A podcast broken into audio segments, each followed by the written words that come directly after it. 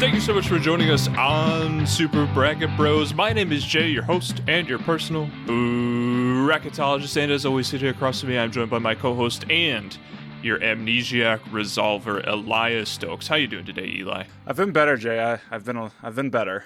Yeah, are you having trouble with your memories, Eli? Well, perhaps not not only the memories, but I, I woke up and my right eye has been replaced with a revolver. It just oh like wow, it's just sticking out.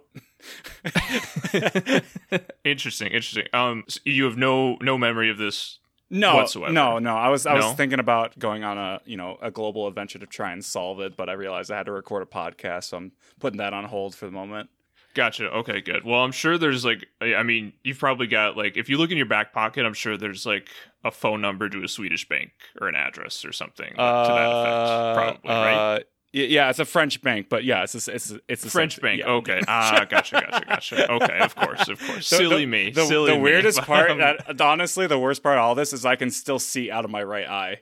It's very unnerving.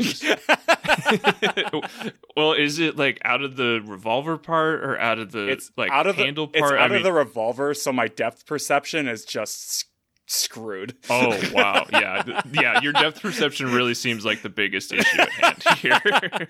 I'll, I'll I'll get a look at it after the recording. good, good, good, good. Yeah, we'll get you set up. Super Bracket Bros. As everybody knows, we have great health insurance, obviously. oh, thank you so much for having joined us on the show today. This is Super Bracket Bros. This is the podcast where we take 32 fictional characters, put them in a tournament against each other to see just who is the best of the best. And today, we have our final match of the round of 32. We are just, we are almost there, halfway through season four, and we have an incredible matchup. We have our four versus five seed. We have Jason Bourne taking on Juzo Inui from No Guns Life. And I am incredibly excited to talk about both of these characters, and I'm incredibly excited because for our second consecutive episode, we are introducing a guest from the Wait For It podcast. Previously, having joined us in episode two of this very season, where we discussed Spike Spiegel versus El Mariachi, which I am definitely not salty about the results of that to this day. But he's also come out to discuss other anime characters like Overhaul and Tenya Ida, and now that we have been baptized by the fires of the overcooked kitchen together, please welcome to the show the incredible tomato throwing and salad ruining Mr. Eric Almighty. How are you doing today, Eric? I'm doing great. That was a great stream, wasn't it? Uh, Overcooked is a lot of fun. It was. It's a ton of fun. Overcooked is a good time, yeah. How are you feeling about today's episode? I'm so excited to be here. Like honestly, I, I- I told you guys uh, before we really got started that this this was not something I was expecting. Obviously, and when you reached out, I was like, okay, well, this is an anime uh, I hadn't watched yet, but it had been on my radar. I was already familiar with Jason Bourne, so I'm almost done. I'm basically done with No Guns Life, and it is an absolute blast. So I'm gonna probably be recording my own episode on it on my podcast. So this kind of worked out because I'm not only excited about this matchup, but now I mean I'm gonna probably make some content out of this. So pretty cool.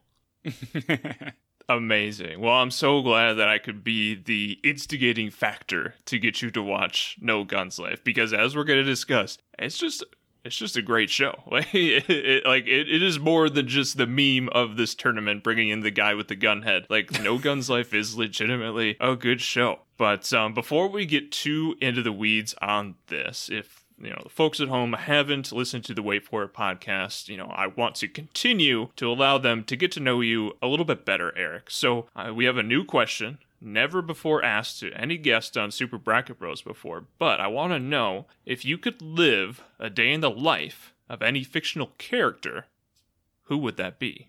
So uh, it's probably recency bias, but because I have started my journey into One Piece and I'm quite enjoying it, uh, I would definitely, I would definitely say Luffy.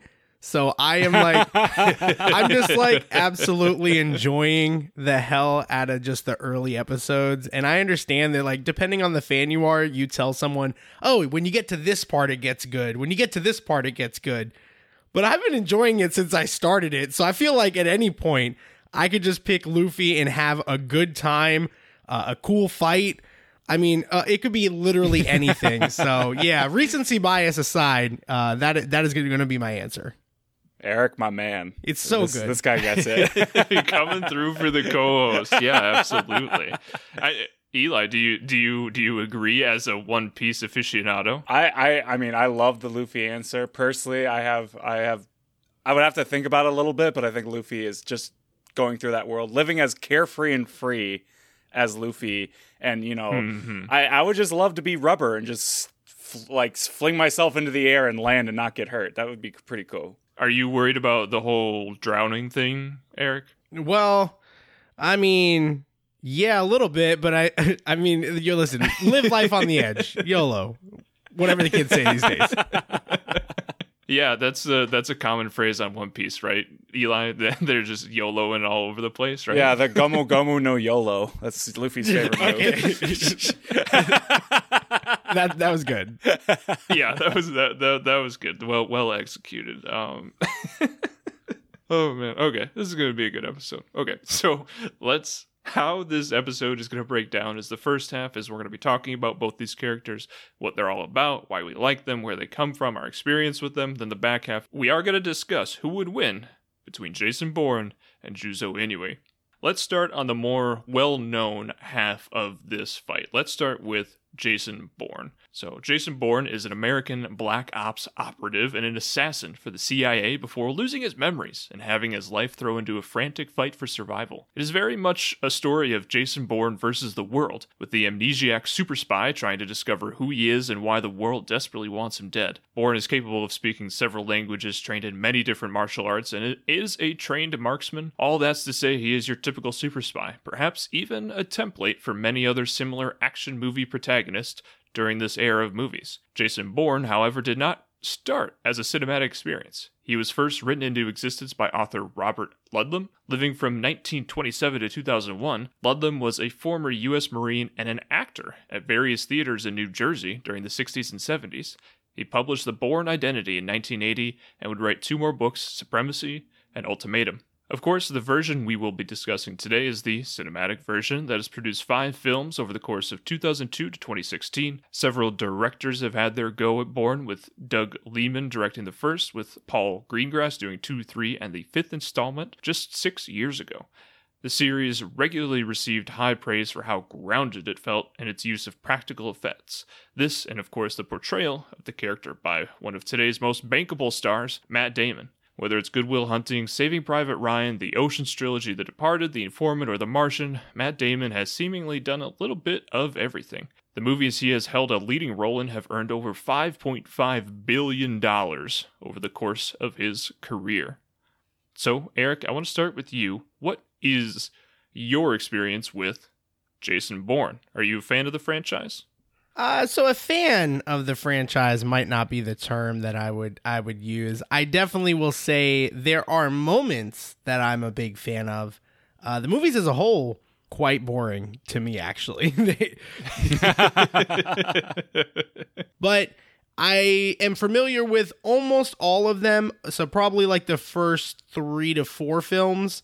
Uh, the, th- first three films actually, because uh, they ended up doing something with Jeremy Renner, and then Matt Damon just came back into the fold. So uh, yeah, after I had my fill out of at about three, but I've definitely seen what I need to see out of the the subsequent films because ultimately I don't really know that there's much to go back to other than the fight scenes, which is fitting that Jason Bourne is in this tournament. Yeah, no, I'm in a similar mindset. Jason Bourne was never one of those franchises that was like, oh, there's a new movie, I gotta go see it. You know, it, it wasn't a must see for me. You know, it's definitely a, it's a good time at times, and like seeing him be a badass is always fun.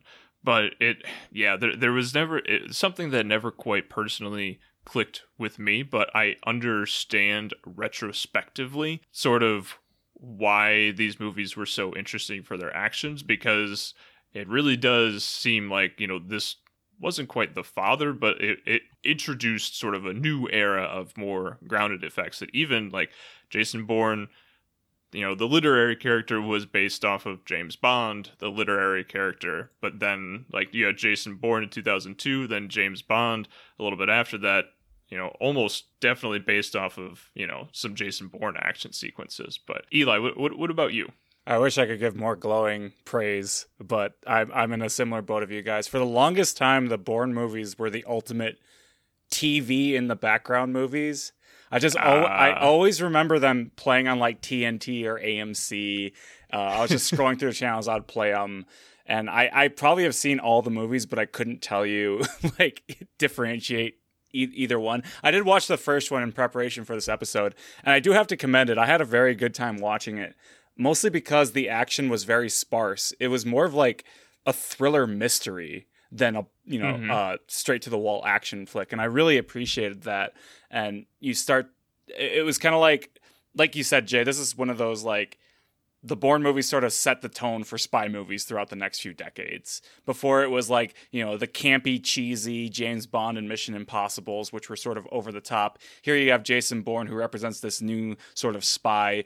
Uh, you know, you don't have the Soviet Union to fight against, so a lot of the battle is internal uh, betrayal, you know, people, spy versus spy of the same, you know, country and allegiances. So it, it brought that into a new perspective. And also the introspective battle with Bourne, not just trying to defeat the opponent, but figure out who he is, uh, you know, far beyond.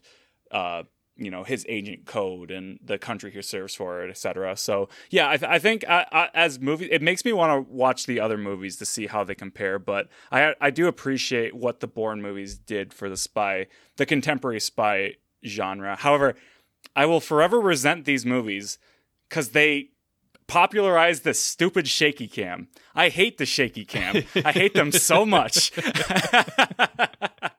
I can get behind that. Yeah, there's. that, I mean, that's the least of our problems with some of these things that happen in these movies, but it is a big one, uh, nonetheless. Oh like, yeah, it's terrible. It's, it's just it's just the thorn in my side. It, it's not killing me, but it man, it's causing me a great amount of distress. So, I mean, are you not are you not a fan of the uh, Cloverfield franchise? Eli? well, okay. does that just like send you into a panic attack? I should say shaky chi- shaky cam action sequences where. Like, Ah, like when it's a uh. when it should be a kung fu fight where you want to watch the people just do cool things and there's a cut every half second every, Uh, every and point of camera com- like Yeah. swooping this way and that or way, just and, cuts yeah. to a different angle to show where the kick hit and then cut back to the fight. It drives me nuts. but no, Jason, I, I do like the films. I do like. I'm again similar camp as you guys. They're fun action movies, not like staples of my personality or taste, but very enjoyable. you know, I want to focus on on Bourne himself a little bit. So first, the first movie, Identity, came out 20 years ago, and which is wild to me because I feel like Bourne. I mean, it just shows Bourne has been just around. Like it's just always been in like the background of my life. like you know, like it's this action movie that's just like, yeah, comes out every four years or so. But you know, kind of what makes Bourne stand out from other action protagonists, you know, whether it's of the time now or, or before him, you know, what makes Jason Bourne stand out? Well, I think what makes him stand out is he is not represented. It's not the male action fantasy, right?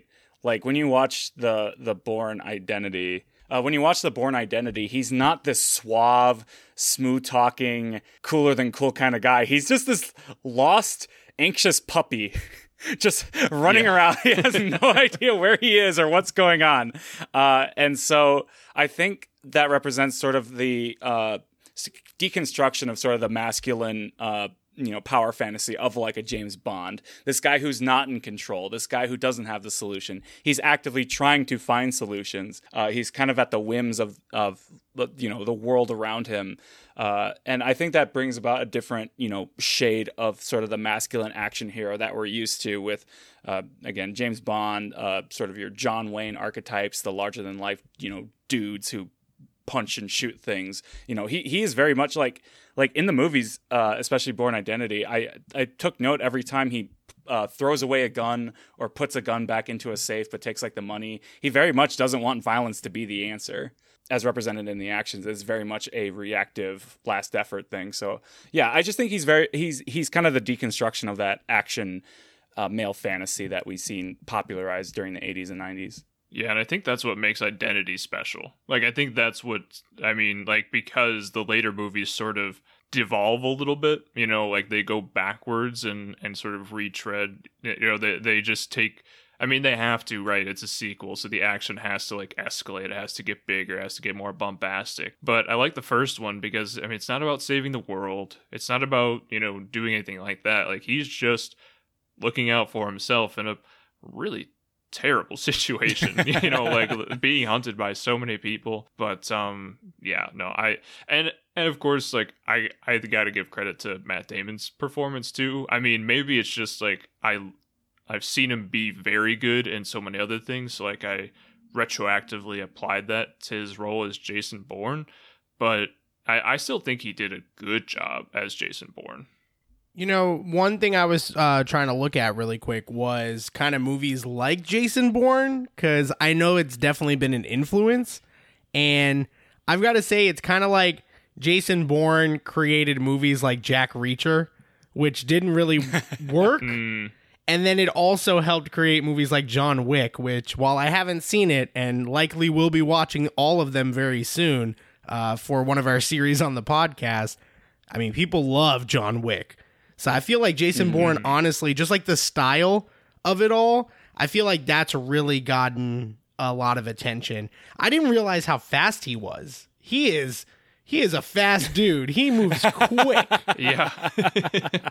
Yeah and he's got like a deep knowledge of himself too. Like i was just like him like listing off like i know i can run a half mile at this pace you know for this long before you know my body starts to absolutely like break down. You know he's got like a deep knowledge of like what he's physically capable of which is incredibly impressive. But yeah like he's incredibly fast. He's he's i would say kind of shifty. You know like he's he's not you know the the type you know whereas like a john wick is someone who can like grab the grenade launcher and the automatic rifle and like gun down a bunch of guys. Like jason bourne isn't so much that. Like wick definitely borrows some stuff but bourne is definitely much more subdued you know much more spy rather than assassiny at least you know and and the research i did even though there were lots in the youtube videos i watched you know recounting the action sequences there were a lot of people in the comments mentioning john wick that like uh, you know as this was an obvious inspiration for a lot of the action sequences in john wick Definitely the action sequences, but I was just gonna say like as well, like you mentioned the the kind of the spy aspect, like the espionage part. Some people are into that. I think that's what made it a little too boring for me, but you know, the, the espionage is like part of his whole thing. Like that's what makes Jason Bourne Jason Bourne. And I think that's so interesting, Eric, because I loved, I, I enjoyed the action sequences in the Bourne Identity a lot, but it was all the espionage stuff that kept me interested. I like seeing all the the minutia of you know Jason Bourne, you know calling you know the hotel lobby to get a certain code to break into a car to get information. I I, I think if you like combine the total action and the Bourne Identity, it's probably less than like ten or eight minutes. Honestly, it's mostly just running around playing this who done it, but uh, like he's the one who did it. You know what I mean? yeah Yeah, and like again, that's a way to do it, I guess, but it, it's it just does not sound like a like a great time. It definitely doesn't seem like a movie. Even if I liked it, I just I couldn't imagine myself wanting to turn on a Jason Bourne movie and be like, yeah, let's let's sit through uh, an hour and a half of espionage and 10, 10 minutes of action scenes. I don't think so. Uh, not and, and again, Matt Damon does fine, but maybe I don't know. I just I never also bought into Matt Damon as Jason Bourne. Like he does a great job. He's kind of iconic, but I don't know. It just doesn't. Like I have never watched a John Wick film, but I'm like Keanu Reeves, badass. Like yeah. Give me more. Give me more of that. I've never Yeah, looked at yeah, Matt uh-huh. Damon and been like, "Yeah, let's get more of that." No, Are you telling me Matt Damon's constantly confused and anxious face doesn't scream badass agent? it does not. All right. Well, moving on to someone who's not confused and very much a badass. Let's talk about Juzo Inui. We have waited all season for this. I've This waited is- all season to talk about this motherfucker. Juzo Inui is our 32nd contestant here on Super Bracket Bros. He is a man who, in fact, does not wield a gun. And now you may be asking yourself, why? Is he another character like Faith, an expert in disarming people? No. Juzo is here because he is a gun. That's right. Hailing from No Guns Life, Juzo Inui is everybody's favorite anime gun dad, and his head is a giant laser beam firing revolver. That's right. That's right, everybody. Now, granted, I, I now hear you screaming, well, that's way overpowered, Jay. Well, he can't even shoot his own revolver, so don't worry. but Eli presented Juzo to me as a as a joke many months ago when we were deciding what characters to bring in, but upon finding out that the anime and manga is actually something with a little bit of substance, well, I had to bring him into the mix. Juzo is a resolver, not not revolver, resolver. His world's version of a freelance enforcer, whether it's detective work, protection, or any number of different jobs that need to be done in this capitalist dystopia. The primary distinguishing feature of this dystopian world is the extended. Almost everyone has an extension, whether it's an appendage, an eye, or any number of other organs. Extensions are used to save lives, but also take them. Juzo is what we call an overextended. He was created with the purpose of war. He is what do they call in the world a gun slave unit. Juzo first appeared in the manga in September of 2014, with the 13th volume of that manga releasing in December of 2021. The anime first came to our screens in 2019, with 24 episodes having been released so far. The series was created by Tasuku Karasuma, who published the series in the magazine Ultra Jump. Since his work on No Guns Life, he's actually set to work on a JoJo spinoff in the near future. The original voice actor, Junichi Suwabe, who has also appeared in series such as Mega Man 03, Bleach, Black Clover, and even, as if I didn't think it could get any better, as Shoto Aizawa in My Hero Academia. and the English voice actor is Chris Ryan, who has appeared in various series such as Assassination Classroom, Black Clover, and One Piece. I think every voice actor ever has had a voice in One Piece, though, so oh, maybe yeah. that doesn't count. As you can imagine, No Guns Life is not one of the most popular animes on the planet. It was rather tough to find a fan of No Guns Life, so I made one myself. Eric, what did you think of No Guns Life. All right. So, this is the second this is the second anime that I've watched in preparation for an episode with you guys this season. The first one being Cowboy Bebop, and I told you guys on that episode like, yeah, it was okay. I'm glad I watched it. I didn't love it. I didn't expect to, but I finished it. You know, uh, No Guns Life, uh, unlike Cowboy Bebop, was not a chore to watch. It was so good from the first episode. In fact, I would go as far to say that what I think you guys wanted me to experience with Cowboy Bebop is what I'm experiencing with No Guns Life. Like he's just so fucking cool. Like he's just he's just so cool. He's so calm and collected. And he's over here helping people and it's like kind of like these one-off stories a little bit, but it, I don't know. It just it feels a little bit deeper. There's more substance, like you said, Jay, and I really love the show for that. I also did not know about the the fact that there's going to be like a spinoff for JoJo and, and the guy that worked on this. Because I was going to say it's like a mix. I've never watched JoJo, but the animation style kind of made me think mm. of JoJo, and the noir, like even the music in the background, that made me think of Cowboy Bebop, and and I like the mix and the tone that they do in this show.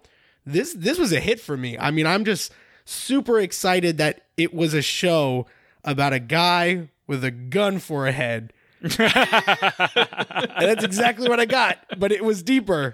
It was deeper. It wasn't that simple. So it was it was a, a pleasant surprise, and I'm super happy I watched it. Yeah, no Guns Life is I like I I thought it was just gonna be a meme pick, but man, this show is good. Like I, I think just the combination of not of style, You know, like you have the noir, you have like you have the you just have great action. You know, like really impactful, like really like you feel every punch and you know, like I mean, I mean, we know what that revolver does because it does get fired. He does need like a trusted companion in order to fire it. But my god, it's gone off just a handful of times and it's devastating every time and like you you feel like you know something significant has happened. And I love the lore. I love like the the backstory of Juzo.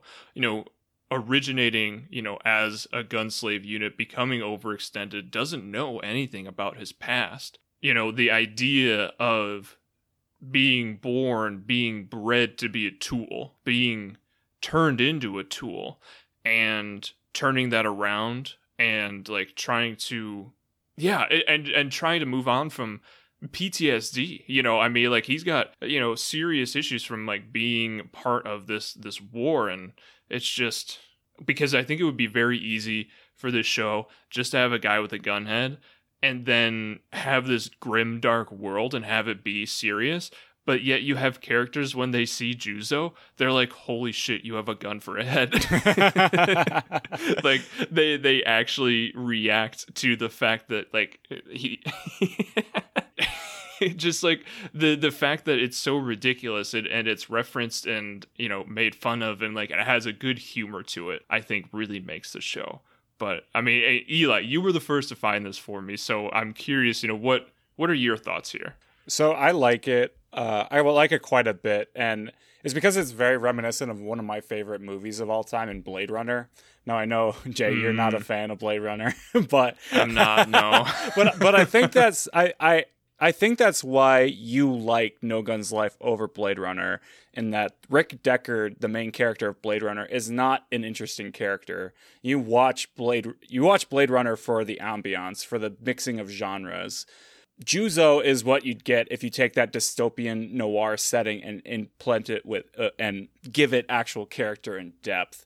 I think you see because Juzo is very much a result of his environment. You see the you see the the emotional scars he he has developed through living in this world. You see the physical scars emblematic of his overextensions. You know, uh, coming coming in the form of like a, having a literal gun for a head and yeah it is fun seeing people say holy shit you have a gun for a head but you can understand that like that ostracizes him it makes him somebody that's difficult to reintegrate into society as sort of this trained soldier for war so i think i, I still i mean blade runner is still in easily my upper echelon of of media. Uh, no Guns Life is I like it for it reminds me of Blade Runner if that makes sense. It's an anime. It's kind of an anime version of Blade Runner that is a little bit goofy at times, but yeah, I, I, and like they went from ten to a maybe a eleven or twelve. Yeah, you know, like they they cranked it up just a notch. Yeah, yeah, and you know I like the goofiness and like the humor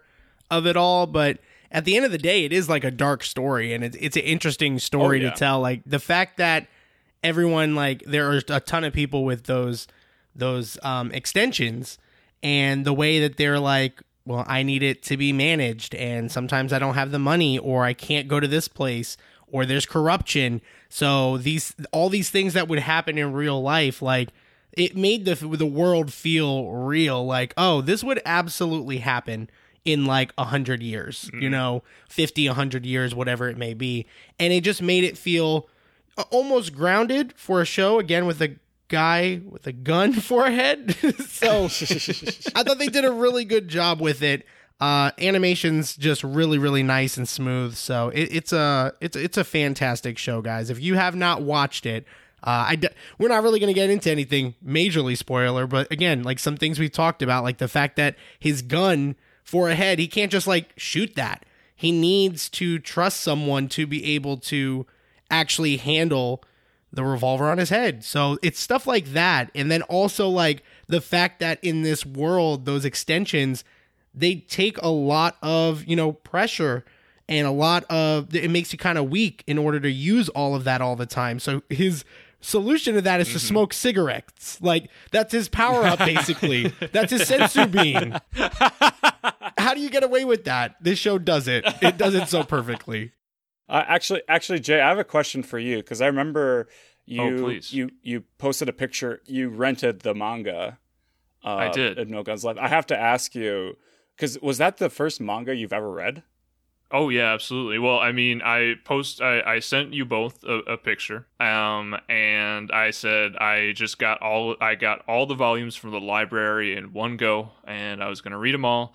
And then the second picture I sent you was a, a, a picture of my American ass opening to the back page of the manga, where it presented me with a very nice note saying that I was trying to read it the wrong way. You dumb American shit. It's so good. I'm pretty sure. I'm pretty sure I, I wrote to you too, and I was like, "Oh, so they put that in there for you? they put that in there for you specifically." Hundred percent. Hundred percent. That was for me. But yes, this was the first manga I've ever yeah, I, I mean I've ever read because I'm not even for My Hero Academia have I gotten into the manga. Um, even though I love the anime.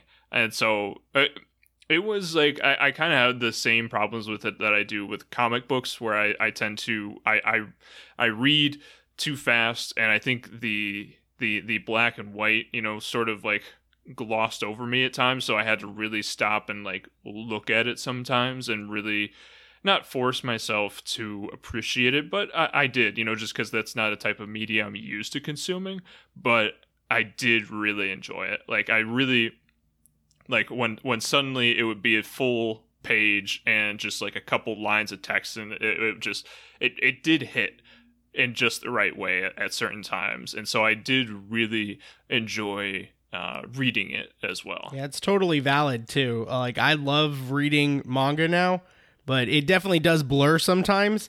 And you, re- I have to go back. I'll go back to chapters that I didn't quite appreciate and really sit there and like really pay attention to the panels. So that that's a normal feeling.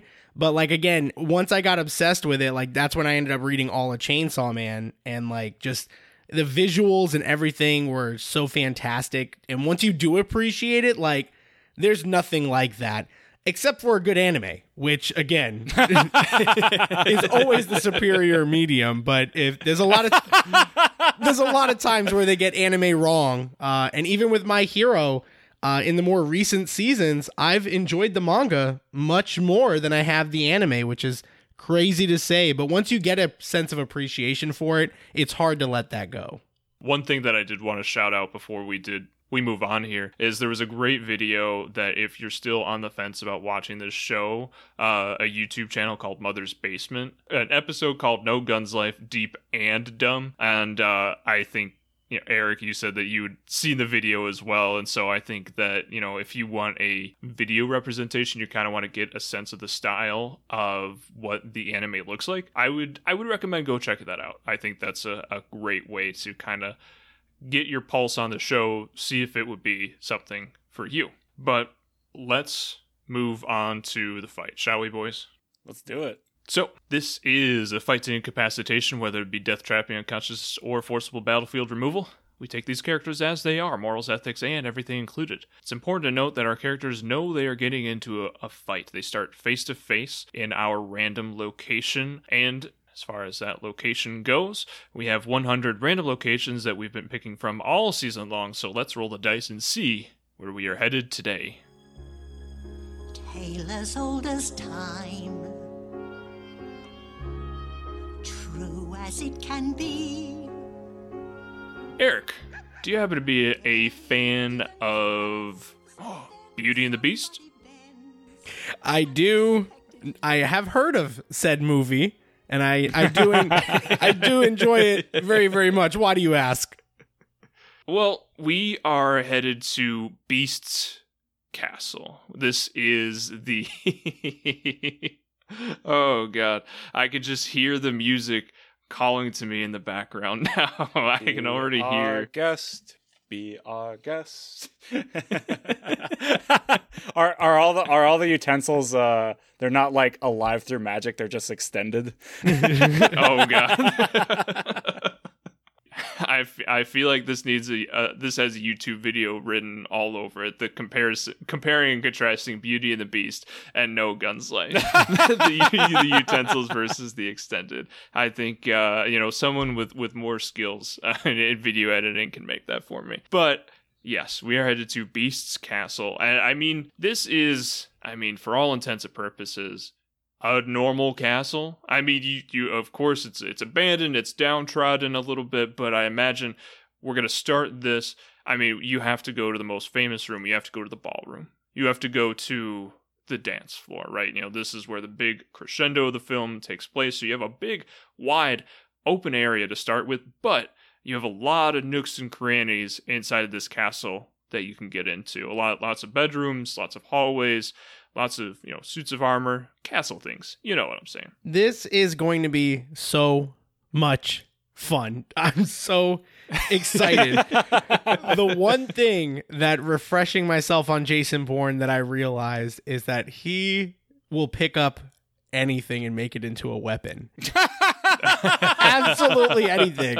So I'm just waiting for him to pick up Lumiere and just start fucking Juzo up.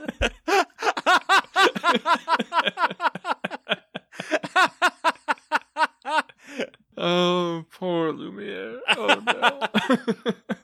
I, yeah, I mean, there, there's not a, a sentient being that's not going to be used as a weapon in, over over the course of this fight. I can I can see that for sure. Before we get into the fight today, you know what we always have to discuss, and we've already mentioned this a little bit for Juzo, I think, is we have to talk about you know what armaments are they bringing into the fight. But um, let's let, let's start with Juzo. Obviously, revolver for a head. He can't he can't use it. You know, I mean, there there's no you know roundabout way about it. But I mean, he also has other weaponry.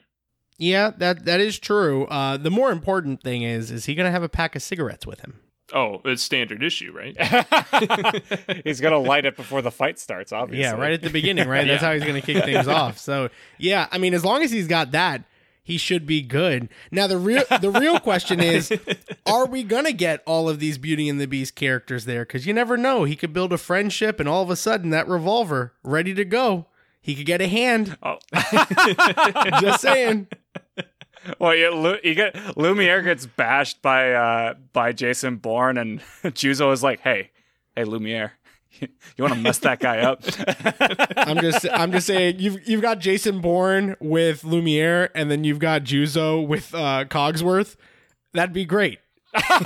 That'd be perfect. I mean, I know I'm skipping ahead just a beat here, but I mean, the fight has to start with Juzo walking out, pulling out his smoke, realizing he doesn't have a light, and then just takes his hand, puts it over Lumiere's head. Right? I mean, he's got oh, to use it. oh, and, and Lumiere like flicks his wrist like it's a lighter. Oh yeah, hundred percent. I mean, uh. Gun Gundad. I mean, he's designed to like recruit people to his club. so like, I mean, like, I, he's so lovable. I mean, like for for a guy with a gun for a head, like you can't help but like, yeah, he's magnetic. You know, like he's, he's awesome. But, yeah, but I- sorry, go ahead. Eli. I, I did want to ask. So with Juzo, uh, he's ro- so he has this like chamber on his right hand. It's not Mhm. really. It's not really a gun. It's more of like a gun punching glove. like, am I understanding that? That's my understanding as well, or uh, that he only ever uses it when he punches, and it launches like projectiles as he punches to punch harder. I believe that that, that that's what I interpreted. and the second thing in his left hand, I noticed he has sort of like tasers that he shoots out. So. Uh, that's another armament that he has. I don't think there's anything else. Yeah, I think I think that's pretty much it. So he has that uh that revolver um on his right arm and he's got I'm pretty sure he's got to put something in it. He's got to put like a round in it in order to to punch. So would we say he has a round or would we think that he possibly doesn't show up with that? I can't imagine. Him I not- think he would Yeah. show up with Yeah, that. I'd say so. Yeah. Yeah.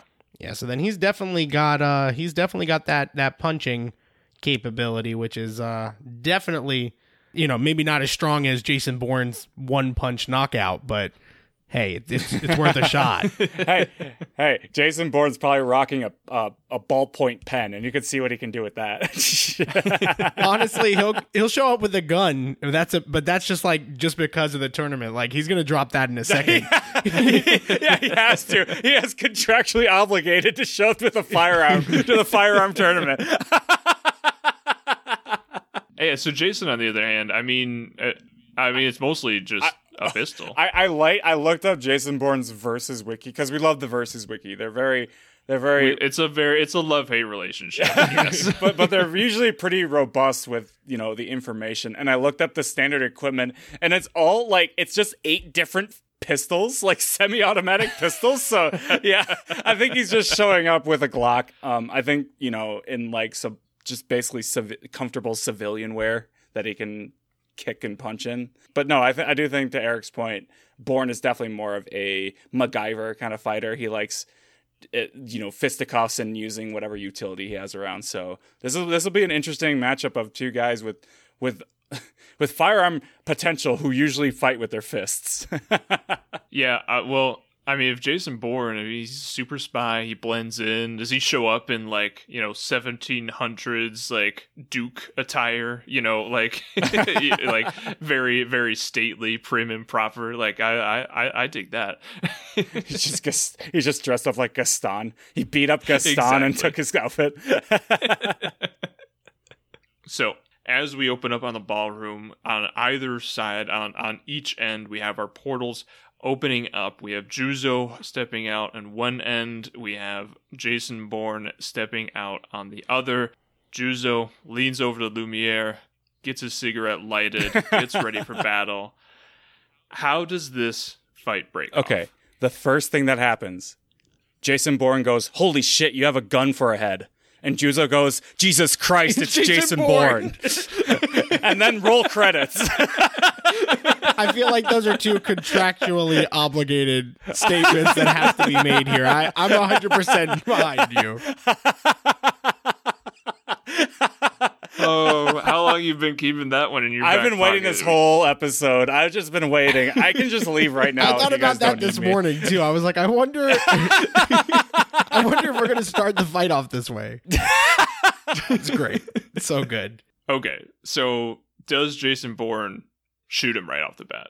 I mean, and then does Juzo even bother dodging? I mean, Bourne's got to be the aggressor, right? Like eh, he's definitely got to see a guy with a gun for a head and just immediately feel threatened. I feel like Juzo would definitely try to like, and, and he does this in the show too. He just likes to like talk shit.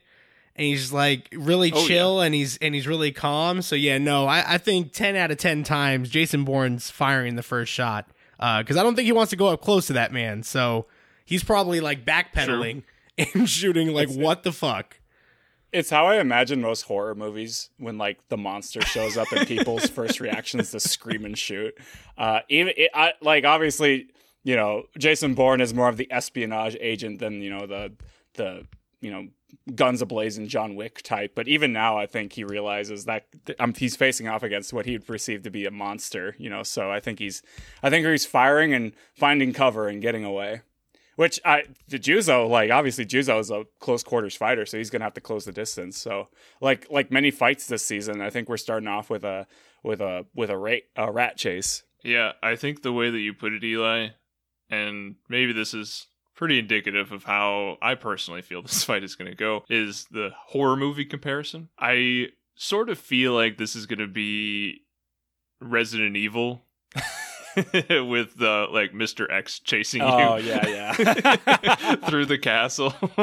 you know, where like Juzo is extremely durable. You know, I I think that Juzo and the Terminator are the most durable and you know, eh, you can argue one way or the other, you know, but I think one of them is the most durable fighter in this entire tournament.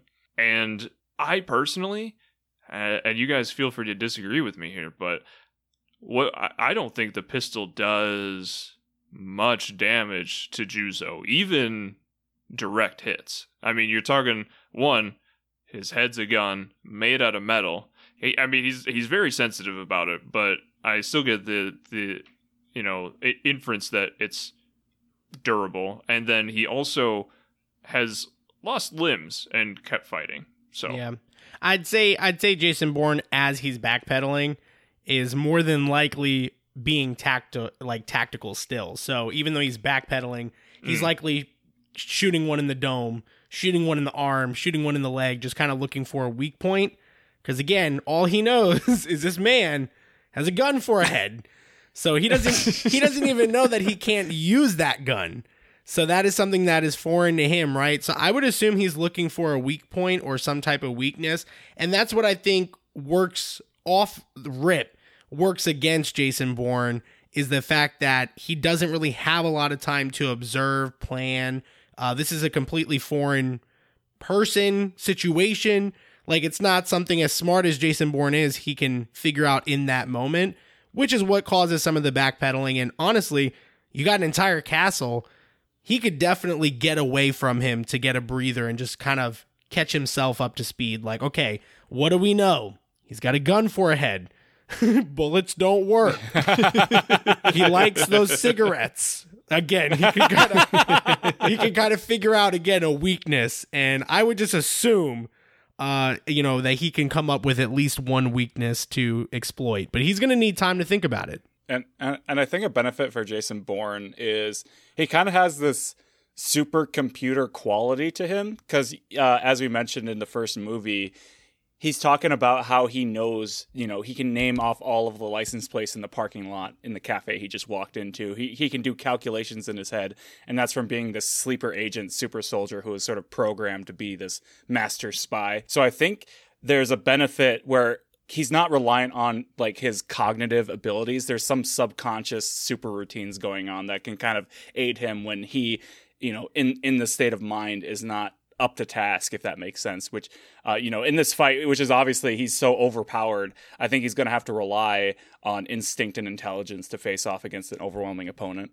You know, my question is does anybody here think that at any point he tries to go hand to hand with Juzo? Is that even something that for a moment he tries?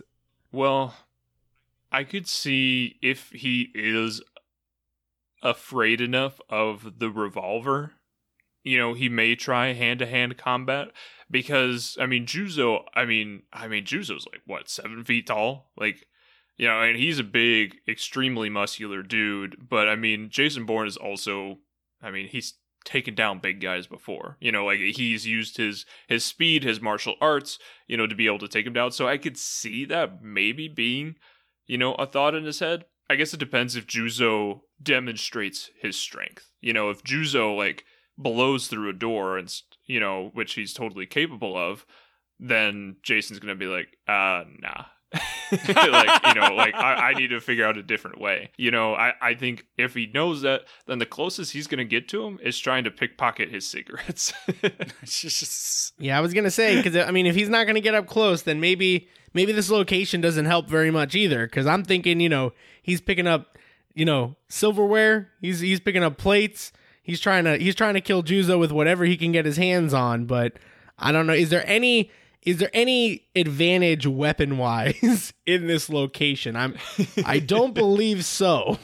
I, I could see him maybe uh improvising traps, kind of like dropping the chandelier, dropping Oh. wardrobes, Yeah. possibly possibly baiting Juzo into charging him and he leaps out of the way of a window. And remember, uh, Beast Castle is like on a cliff. So I could see I could see Bourne possibly, you know, you know, kind of Tom and Jerry style, you know, uh, get, getting him in, like tricking him into an i- disadvantaged position and almost like tripping him off the side to get a ring out. so, It is a Disney location. I mean, it could it could turn out that way for sure. That's yeah, it's uh, you know, it's just not safe. You know, it. Hey, Juzo is a gun dad. Parents in Disney films usually don't do very well. that is that is accurate. That is that is very accurate. yeah, you, you, that is technically accurate. Yeah. Are you feel are you feeling okay over there? That that big stretch, Reed Richards. yeah, I I certainly think like that there is possibilities. You know, I mean, even if he tries to make inferences, and as smart as Jason is, like he's not gonna. I mean, like no one knows where Juzo's eyes are. Like you know, like he can't blind him. You know, like he he can't do anything like that to him. You know, he could, I mean, potentially trap him by you know, like I mean, if he drops the world's biggest chandelier on on top of him and tries to trap him that way. Even then, I mean, Juzo, he has classic anime tradition, a true form. Yeah. that we haven't even touched on, but that creates an enormous amount of power that he can use to escape from any trap that he's in. You know, and the bullets not doing a whole lot there. I truly think that Jason is going to have to, you know, find some sort of like, you know, Ty Lee from Avatar style like deduction to like figure out exactly what Juzo's weak points are. Yeah, the Devil's Backbone is uh is something that I think it, it just like we we definitely could bring it up, but it's like I, how do how do you beat someone with a true form and you're just you're just a guy at the end of the day. Like I just it it, it is tough to kind of to kind of fathom and come up with scenarios, but you know I do think more than like I don't think that there is a scenario where Bourne kills Juzo, but I mean, I could kind of envision in this Disney castle, uh, trapping, you know, forcible battlefield removal, maybe even I don't. I really doubt Yeah. even unconscious. I feel like yeah, I don't even. So there's really only two options here, and it probably is going to rely a lot on traps. Is is that his specialty though, Jason Bourne? I I don't remember him being much of a trapper. Yeah. I don't Again, think I, so. he brought a pen to a knife fight. That's that's that's what I remember. Right. In fact, hey, hey, but he, he's good with a pen though. He, he's he's he with is the very pens. good with a he's pen. very good with a pen. it should be noted. Uh, I also watched the staircase scene where this man managed to fall like six stories on the back of this guy he had just killed, and just shrugged it off. So he's very durable. We should give Yeah. Bourne some credit here. I don't doubt that Jason Bourne would be extremely capable against a lot of fighters in this tournament because I think for just a squishy human, he does do or and survive pretty incredible things. You know, I certainly, you know, I, I, as far as like what a human can do, you know, I I feel like he's right there with James Bond, if not surpassing him. You know, in, in physical attributes, in mental capabilities. But, you know, I have a hard time with Juzo, who can punch through a speeding train coming at him, that Jason's going to be able to find a way. Yeah, I mean, I feel like that's a pretty fair assessment. I really think if you look at it just at me and Phil's episodes, like El Mariachi, Spike, Bloodsport, Jin Urso, like I feel like Jason Bourne against any of those, there's some wins there, and then there's some interesting matchups, like Bourne versus Bloodsport. Mhm.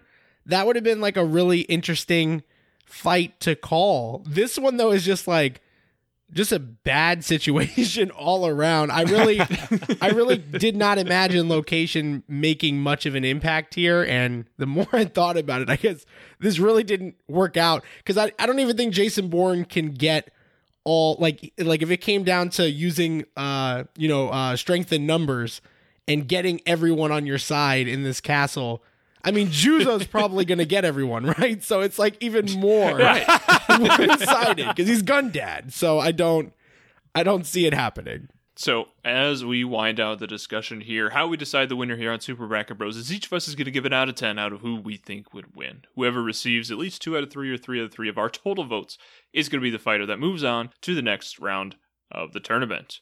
So, Eric, do you have a decision in mind? I do, and uh, location has only slightly changed my score, but uh, I'm feeling very confident uh, with Juzo uh, edging out uh, Jason Bourne eight times out of ten. And in fact, uh, the two that I counted for Bourne was he can either trap him or possibly throw him off a cliff because it's it is a Disney situation after all. and the second situation is plot armor, which Jason Bourne has a lot of. So those are the only two situations where I see a win for Bourne. so I'm going Juzo eight times out of ten. Eli? Uh, yeah, this has been a rough episode for old Jason, Mr. Bourne. Uh, right from the get go, where we were just like, yeah, the Bourne movies are all right. Oh man, but no guns life. Let me tell you about that. I did I did wonder how that was going to play out later on. I see it went exactly as we we went through the uh, entire progression of the episode. no, you're you're totally right, Eric. Kind of from the word start, Jason Bourne uh, is just in a disadvantageous situation. Like you said, I think there's so many other first round opponents that he would have been so interesting of a fighter against, but I, he's just so overpowered. If he was packing more heat in term maybe if he had like a shotgun a sniper rifle i think we have a different conversation. But he is so reliant on just ingenuity and improvisation that you know at some point when you go against a brick wall sometimes you need to be able to punch through it. And jason bourne just does not have that heat. I am gonna give him i'm gonna give him 8 out of 10 one win from you know some macgyver trap you know shenanigans. The second win is because he's carrying a ballpoint pen and that's it. he would be able to with that pen figure out like the one weak spot in in in a situation where he could just like hit it perfectly. And it's like it's like finding the hole in the death star. Like he could do that theoretically. Or or, Ju- or better yet Juzo's gun head just pops off. Just like, no what i was imagining is he breaks the pen over juzo's head because he doesn't like it getting wet. Yeah, imagine- pours the ink all over. oh man. Only only in in a disney scenario here. What a great location. So I'm in the same mindset. I'm even. I mean, this is the most confident I've ever been in a four versus five. I'm going Juzo nine out of ten times. I think Jason. I think he can get away with something. Specifically, I think if he pisses Juzo off enough, if he steals a cigarette, if he dumps ink on on his head, he could get him to launch himself off of the castle and uh, away from the battlefield. That's about the only scenario that I can truly imagine here. You know, I think that Juzo, you know, we we briefly referenced the Devil's Backbone i- is incredibly powerful. He and without that, he's already powerful. And you know, we'll go on to talk about that more. I think as the tournament progresses. But yeah, Juzo, just too way too tanky for for dear for dear Jason Bourne. I think Juzo was underseeded. I think Jason Bourne was probably even a little overseeded. But um, regardless, Juzo Inui is going to be the fighter. Moving on in the tournament, our Super 16 is officially set. So, Woo. Eric, I got to ask, is this kind of how you imagine today playing out?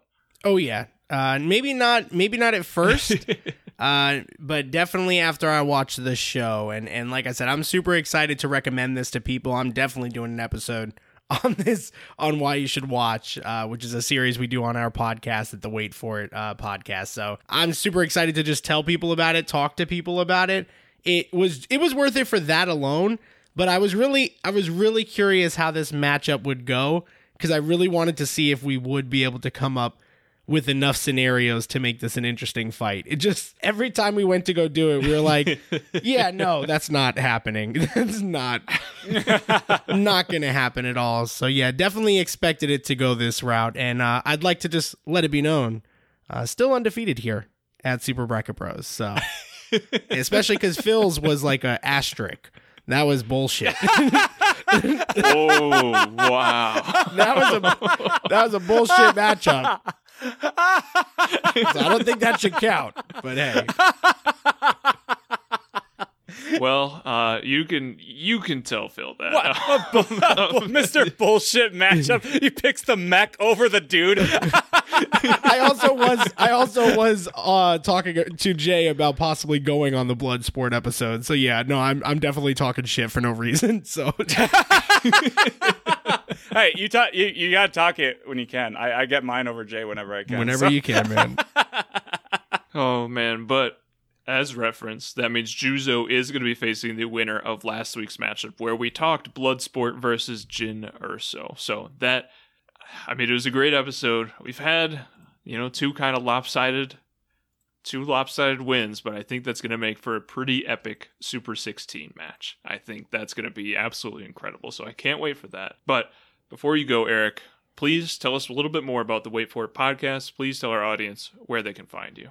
Yeah, for sure. Uh, and you know, you guys have probably heard us. uh, You know, me and Phil have come on a couple episodes, but if you don't know about us, Wait for It podcast. We pretty much have something here for everyone. We do a lot of stuff in the entertainment, gaming, and especially the anime realm as far as content.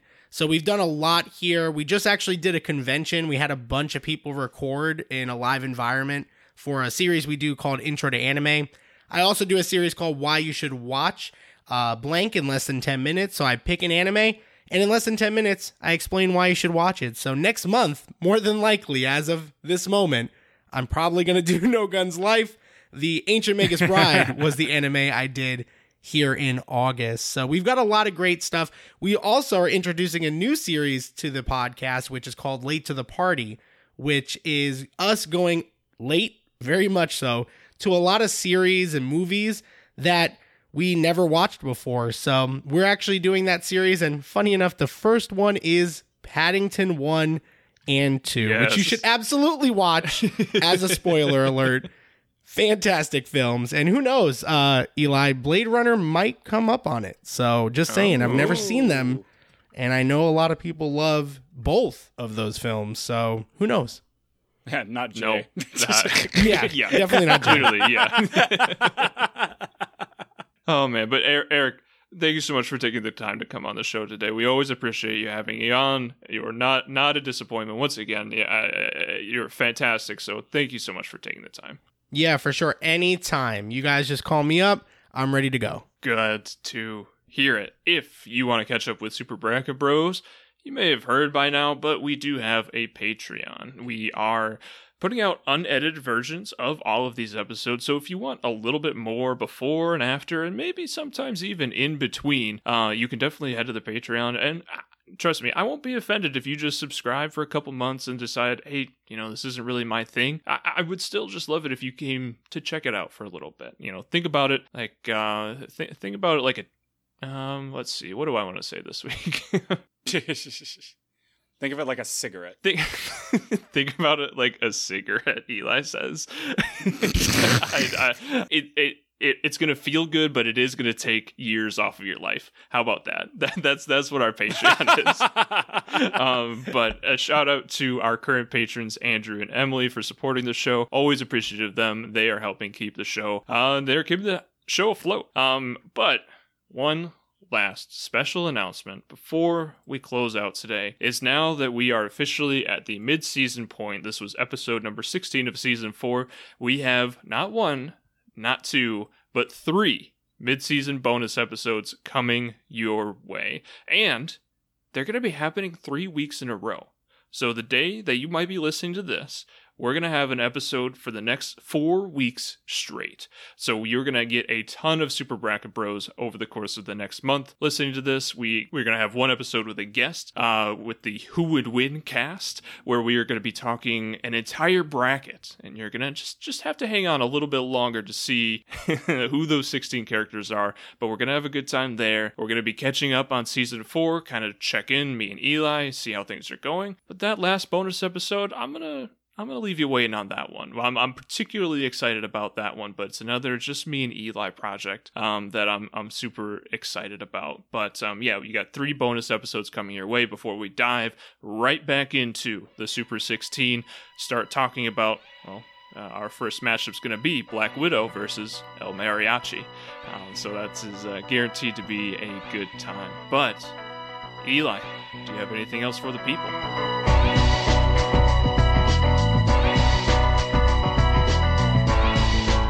Be back. I have to go buy some cigarettes. Thank you so much for having joined us on Super Bracket Bros. On behalf of myself, Jay, our incredible guest today, Eric, and my wonderful co host, Eli. Remember, no true hero is a one trick pony.